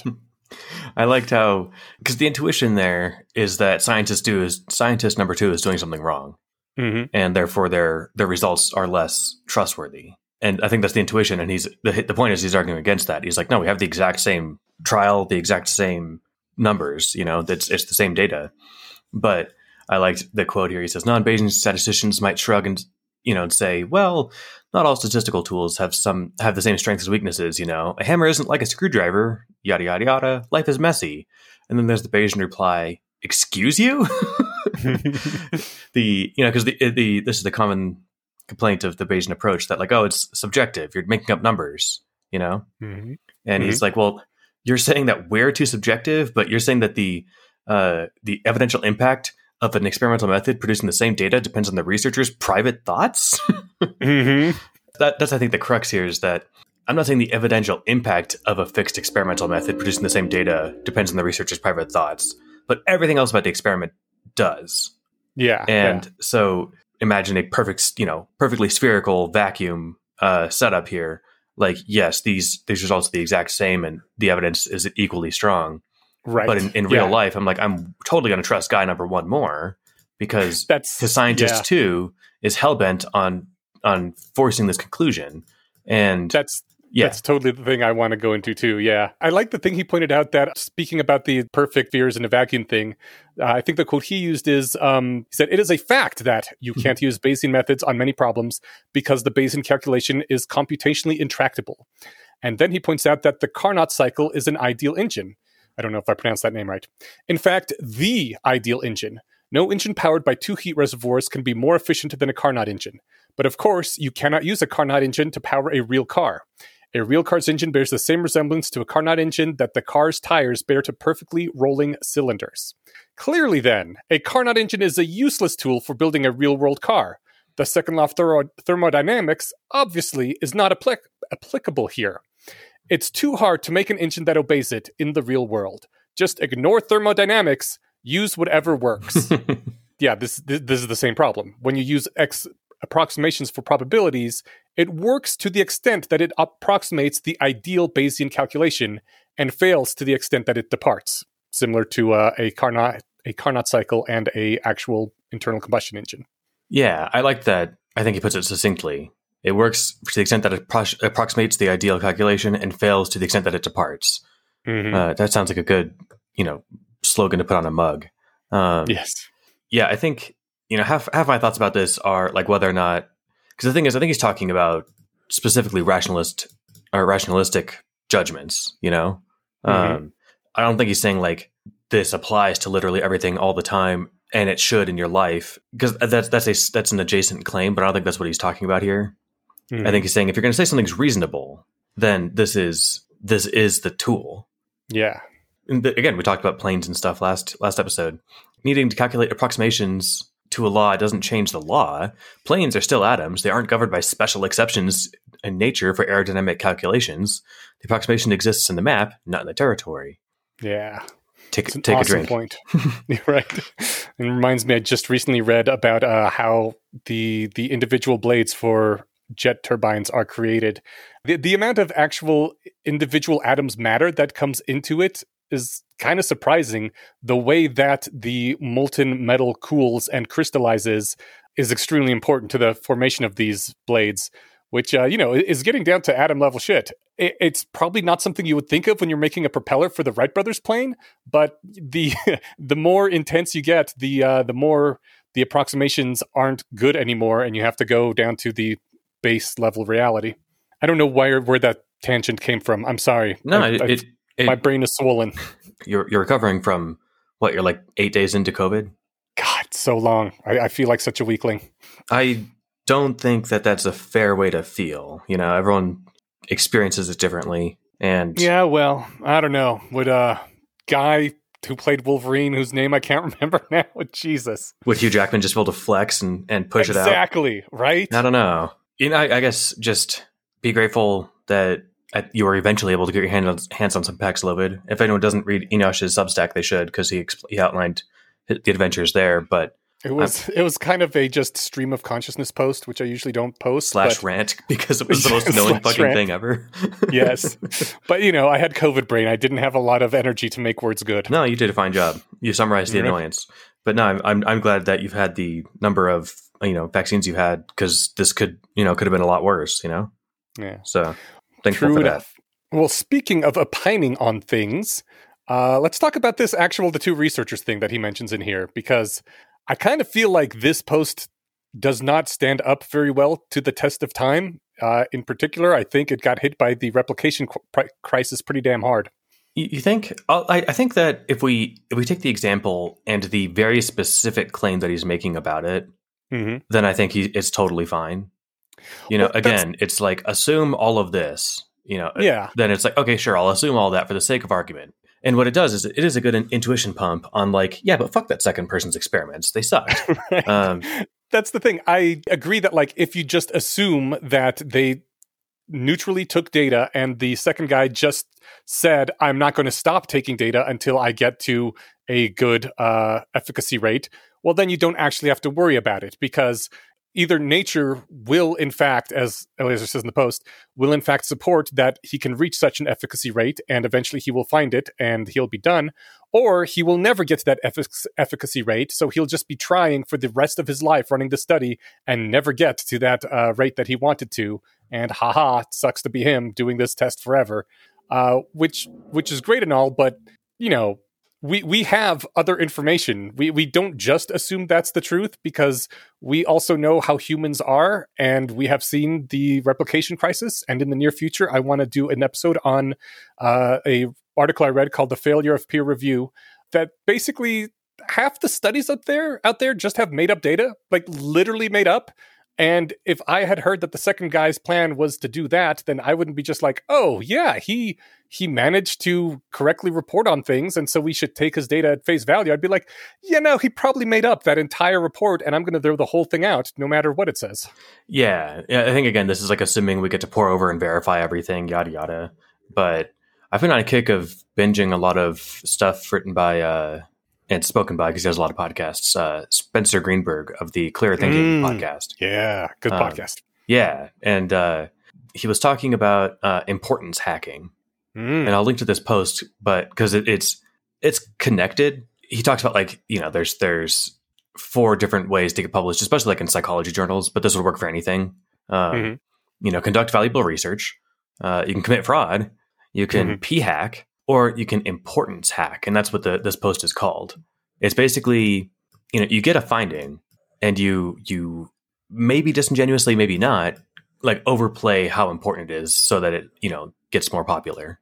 Um, You know, an example might be a researcher finds risk-seeking behavior in video games among some certain demographic or whatever, Hmm. and then publishes this demographic has increased risk- risk-seeking behaviors. Hmm. And the the very important difference there is that they did in video games, Right. right? Yeah. And it's I'll risk things, especially in a in a study of you know like a study game all the time because it doesn't matter. Real life is Right. so different. you reload from check. Exactly. I uh I've actually got to do a bunch of boring science the last few days for uh, twin study stuff, and uh, one of them was like a little video game thing where if it was real life, I would have tried harder. I I did what I could, but I didn't like kick myself for you know messing stuff up or whatever, right? Mhm. Um, it's just kind of funny that uh, someone might try to general. You know, this is like the whole thing of video games cause violence or whatever, right? Um, Mhm. But in any case, uh, I, I agree. I think scientist two is definitely a bad scientist. Didn't commit total fraud, but maybe should be thrown in scientist purgatory, if not necessarily science hell. Um, yeah. and is generally much less trustworthy. Um, it's it's in fact one of the signs of a crank that their their professional career is dedicated to trying to prove a thing. Uh, it's not it's not a Is it? uh, it's not it's not proof positive that they're a crank. It's just a red flag. Yeah, I suppose so. Yeah, I mean it's like again it's it's one of those things where I think it's evidence of crankism. It's not uh, there's there's a Skeptoid episode on this like ten years ago. And that's one of the things. I think the person he gives an example of is uh, Zimbardo, the guy of the Stanford Prison Experiment. Oh yeah, yeah, yeah. Like his whole career is about proving that the environment makes the person. Yeah. And But I mean, there's also other scientists who spent their entire career trying to prove a thing, and then in the end, after like 20 years, they were like, "Oh, nope, guess I was wrong. I, I concede to the Nobel Prize winner, and I guess I'll go work on something else now." oh yeah, no, no, like you I have said, to it- believe in your thing if you're going to spend that many years working towards it. totally. Yeah, I think it's just like uh, not everyone who's dedicated to proving their thing for, through their career is a crank. Everyone who is a crank is dedicated to proving their thing through their career, right? If you're if you're pushing some snake oil, you're gonna you're gonna lie about it for 50 years, you know, just to get people to keep buying it. Uh, Possibly, I could also see cranks going the other way, where they're like just willing to say whatever, don't care one way or the other, as long as it pushes product fair enough. or It- gets the money. I, Yeah. I think I think it's uh, modest Bayesian evidence that somebody it again not even not even modest uh, it's again a red flag.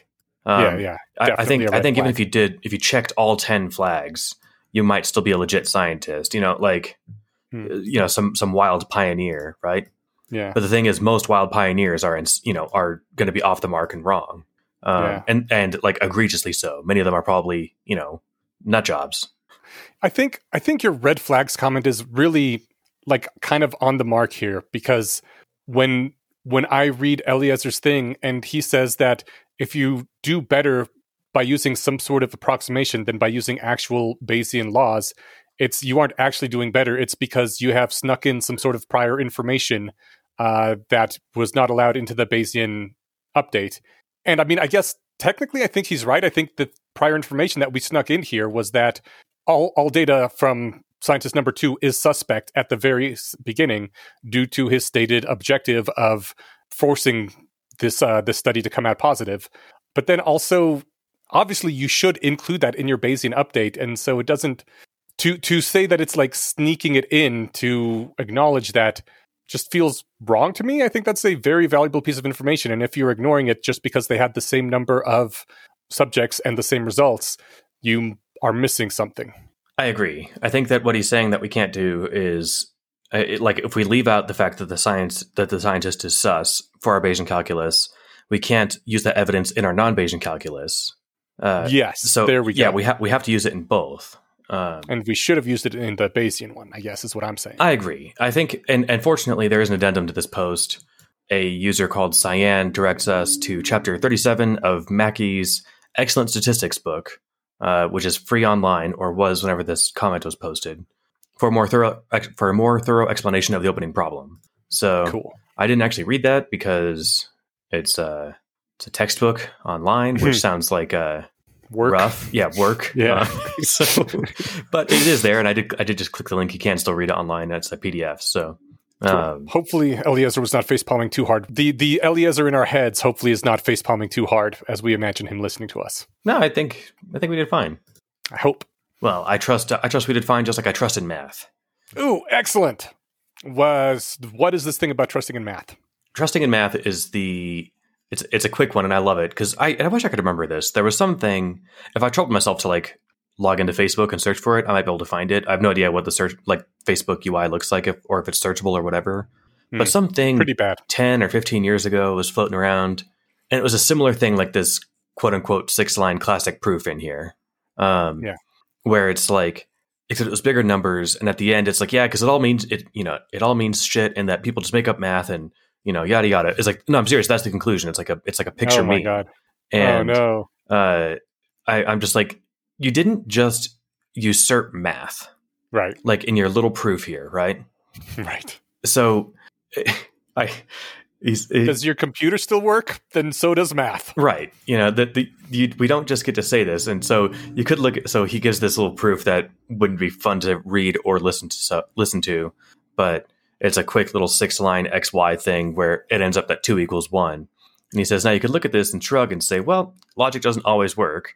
Or if you felt that math had rightfully earned just a bit more credibility than that over the last 30,000 years, then you might suspect that the, that the flaw lay in your use of math rather than in math itself. exactly. The novice goes astray and says, The art failed me. The master goes astray and says, I failed my art. Is this faith?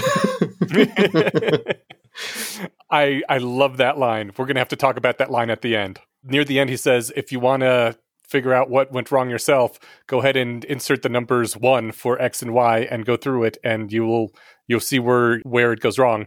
And where it goes wrong is a division by zero error in the second to last line. A neat part was in the previous episode. There's a line where he says uh, when he's talking about when things go wrong with doing math, he says in arithmetic the legal operation is usually division by zero. And I didn't notice this until I was rereading them for the just before we did the episode. And I was like, "Oh my god, he put a spoiler in the previous post for this post. That's amazing." he, it was uh, it's not, it's not, a spoiler. It's a, it's a, Or hint. of foreshadowing. Foreshadowing. There we go. Yeah. And that's the All right. Yeah. Yeah. No, it's solid. Um, But yeah, he says uh, when when the asked question of is this faith, he says, "Well, you're not going to ignore the contrary evidence. You're going to double check it. So that is why it's not faith." and I think it's totally fair to again just go at it with a with a really low prior. I I can follow this because it's basic algebra. Um, Mm. if it was more complicated math, then I would just be like, okay, well, I see a lot of Greek on the on the screen here, uh, and it says at the end of that two equals one. I'm going to go ahead and just assume that they did something wrong, right? Yeah. Even if I can't double check it myself, I think that I would be justified in, in believing that. Just like if you know, Well, let's let's talk about that. That's that's what I wanted to talk about here because he said in the post he says, "Isn't this motivated skepticism?" Well, yes, and you have to decide whether you're going to take the costly actions of looking for additional evidence and doing these calculations based on the evidence you have seen so far, whether that's worth you know the the cost actions to do this. And uh, then he says, perhaps you should think to yourself, huh, if I didn't spot this flaw at first sight, then I may have accepted some flawed congruent evidence too. What other mistaken proofs do I have in my head whose absurdity is not at first apparent? Which I guess, you know, is a good thing. It introduces doubt. It makes us question our priors, what we already believe. And that is a very good thing for all humans to do. But I, I want to caveat that with maybe like for all humans to do sometimes, because uh, he goes on to say this last part here real faith, blind faith would be if you looked at the proof and shrugged and said, Seems like a valid proof to me, but I don't care. I believe in math. He says, You have a doubt. Move to resolve it. That is the purpose of a doubt. After all, if the proof does hold up, you will have to discard first order arithmetic. It's not acceptable to be walking around with your mind containing both the belief that arithmetic is consistent and what seems like a valid proof that 2 equals 1. So, I think he is correct, but also this can take like a lot of time and effort every time you see one of these things. that's what I was going to say. Is if this was a more complicated problem, again with lots of Greek Greek symbols on the screen, Mm-hmm. then I'm not I'm not prepared to take you know three years worth of of high order mathematics in order to disprove it. I'm going to just Right. assume it's wrong. This problem took me maybe like a couple minutes, but that was when I was like working with an okay brain. Like I've had I've had COVID for the past week and the amount of stupid that it makes you is really interesting. This is the second time in my life, at least recently, I can remember, because um, this happened after I had my surgery too, for about a month, I think. Uh, I, I just felt myself be significantly less intelligent. It was it was a strange way to live life. See, that's how I feel and, all the time. well, I mean, that's the thing. Like in that state, and I know that a lot of people live that state. I don't know how smart I actually am, but obviously there's some people smarter than me and some people not as smart. I could not have solved various things. Maybe this I could have, but there's a lot of other things that I I just do not have the ability to solve even now.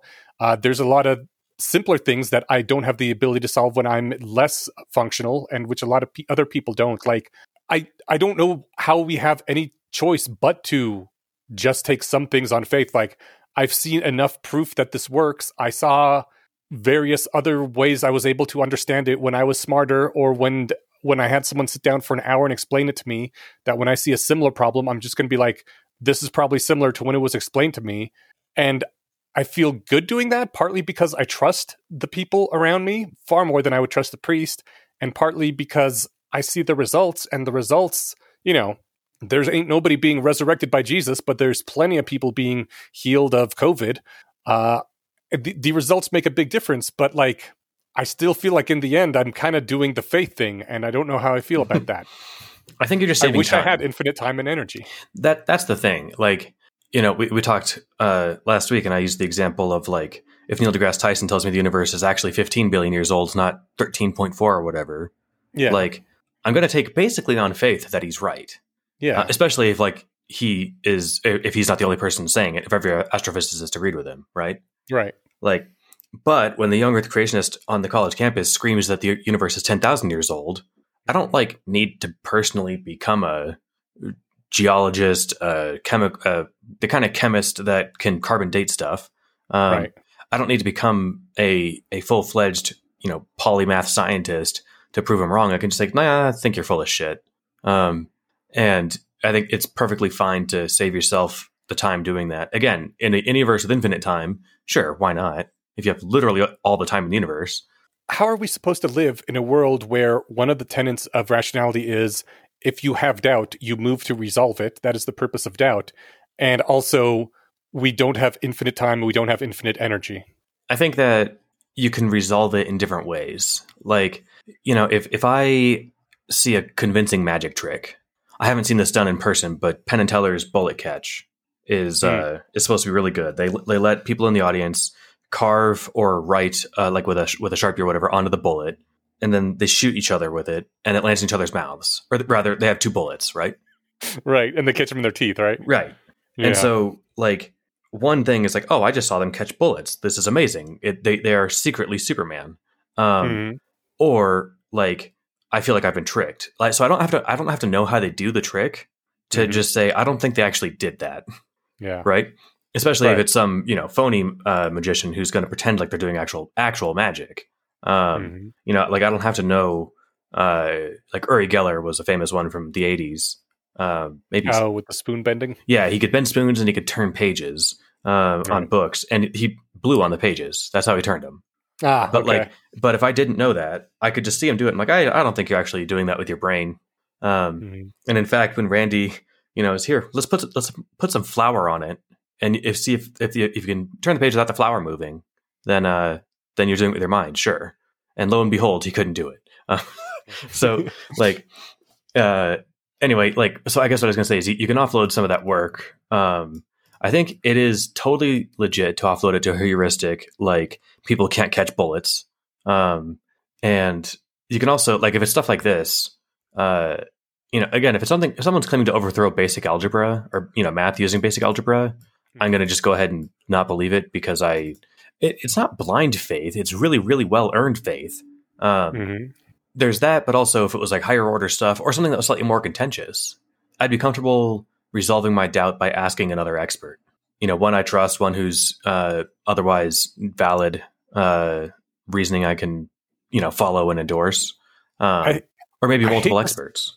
I hate to say this, but I'm not comfortable doing that. Like, I realize I have to do that because of practical limitations, but it is a thing about reality that I hate, like that we're stuck in squishy meat suits that are decaying. and that I'm forced to accept rather than something that I think is okay to do.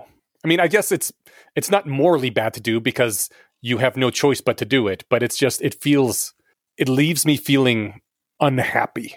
I wonder. I, it feels like it is faith, and I don't like it.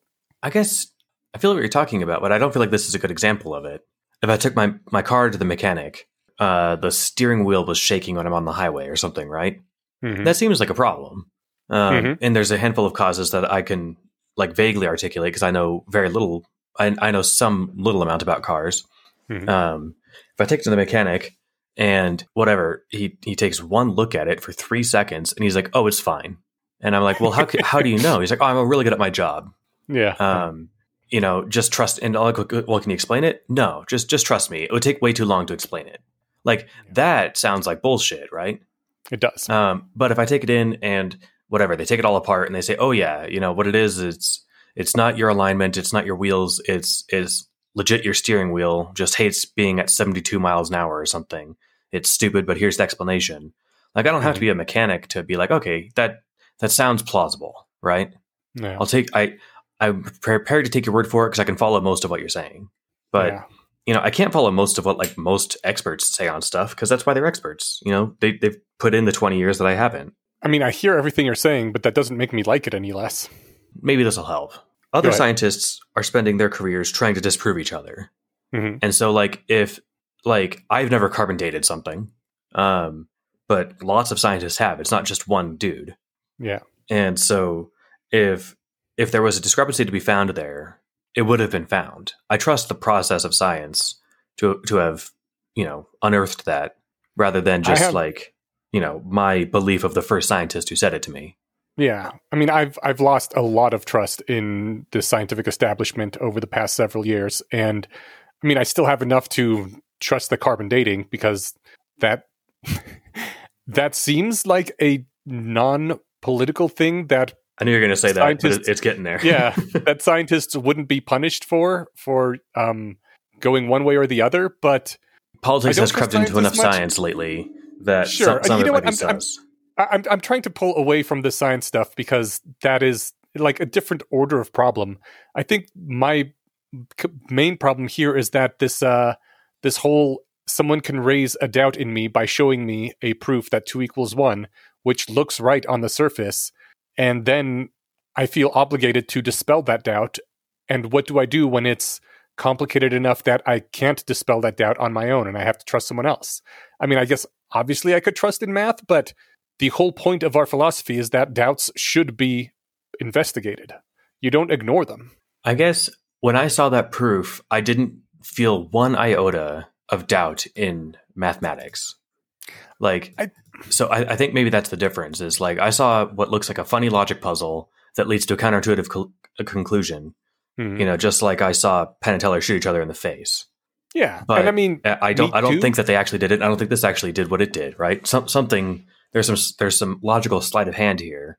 So like, I don't actually feel any doubt needing to resolve. What I feel is like a curiosity of how the puzzle works.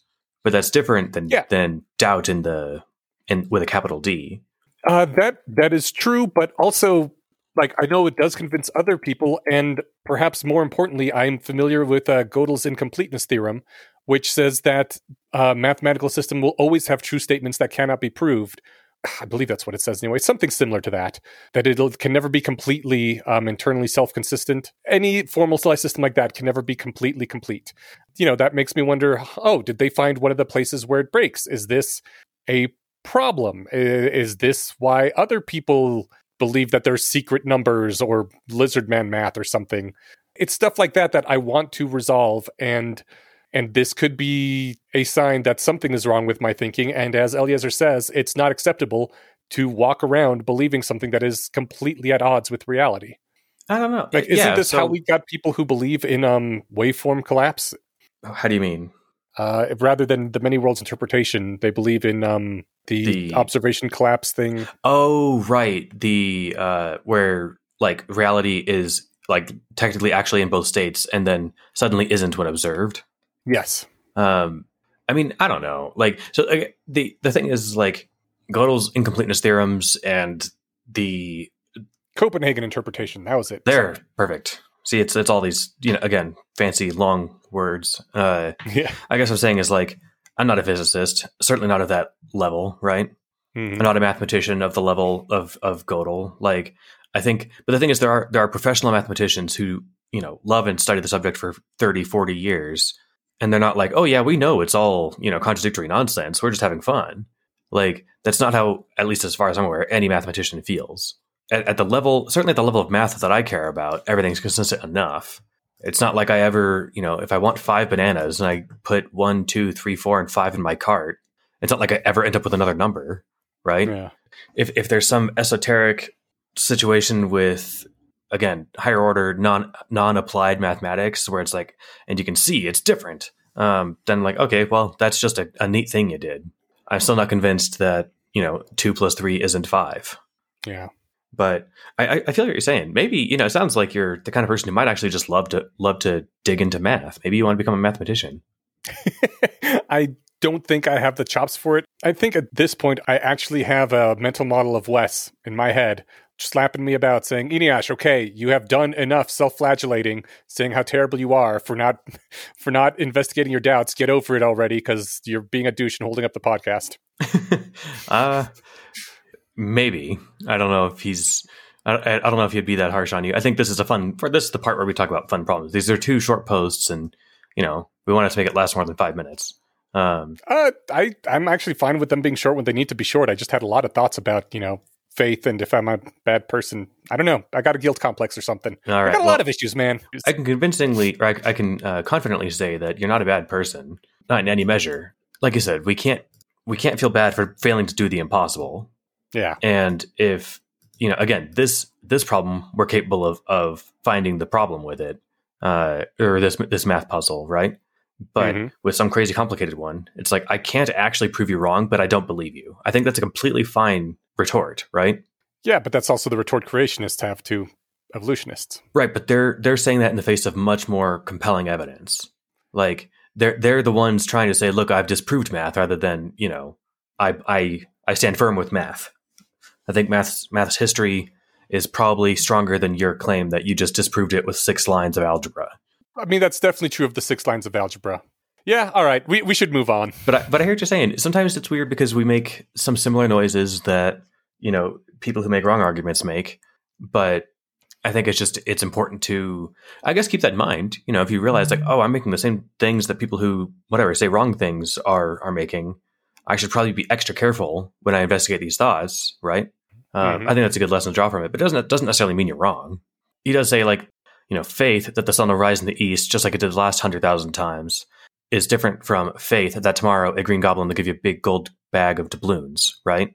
This is- this is sometimes just like a, a language problem. We have one word that encompasses like two radically different kinds of thinking. All right. So I I think that's that's where I sleep at night here is like my Hmm. faith that that the basics of math are are correct as I have been taught them is not like the faith of the young earth creationist who believes that you know all of modern science is wrong. It's it's just uh we're we're just using the same word but differently. All right. Well, what are we gonna? What words are we gonna use next episode? That's a good question. We are going to be talking about um where to So go. the there two less wrong posts will be the alias paradox and zut alias. Well, it's a li- I, I can't. It's actually A L A I S. It's not alias. It's alias. I don't know how you'd say that. Is that not how you spell uh, alias? Alias is I A S. I, oh, oh, You do got well. the COVID brain. Ah, You- you, You're as dyslexic as I am. fucking butts in my face and eyes. All right. All right. Well, we'll see you all back here in a couple of weeks. Yes. Uh, one last thing before we go, we have to thank the patron. Goodness, how did I how did I almost forget? We're happy to give a special shout out to Arn Salberg today for your support. We really appreciate it. Arn, thank you so much. It means a lot to us. It means extra much to me in my disabled COVID state because I don't know, I'm just, I guess, more emotional somewhat when I'm uh, all infirm and stuff. So this is awesome. Thank you. Uh, I hope that, let's see, assuming the previous interview went well, that uh, your contribution is helping to bring the word of YIMBYism and creating more housing for everybody that needs it to everybody that listens to us and the wider world in general. That's literally what it's doing. I, you know, once in a while we have episodes that like I think are actually really valuable for consumption. Like often it's just fun, and that's totally fine for me. But sometimes I think it's like, oh, the more people to hear this message, the better. And I think this is Yeah. going to be one of those examples. So uh, I hope so. Arn I help- think our previous episode too was a really good one. agreed. Yeah, and so Arn helped bring that to the people, and I appreciate it.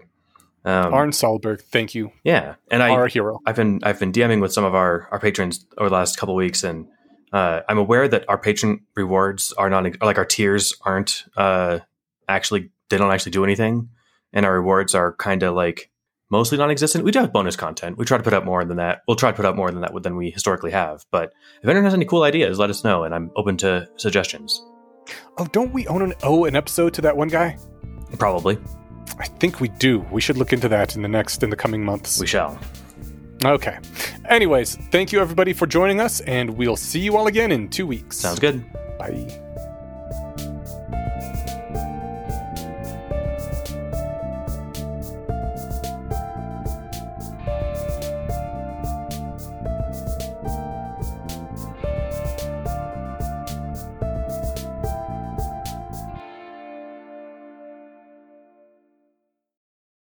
What's his name? God, a fucking COVID brain is making me blank on Matt's name.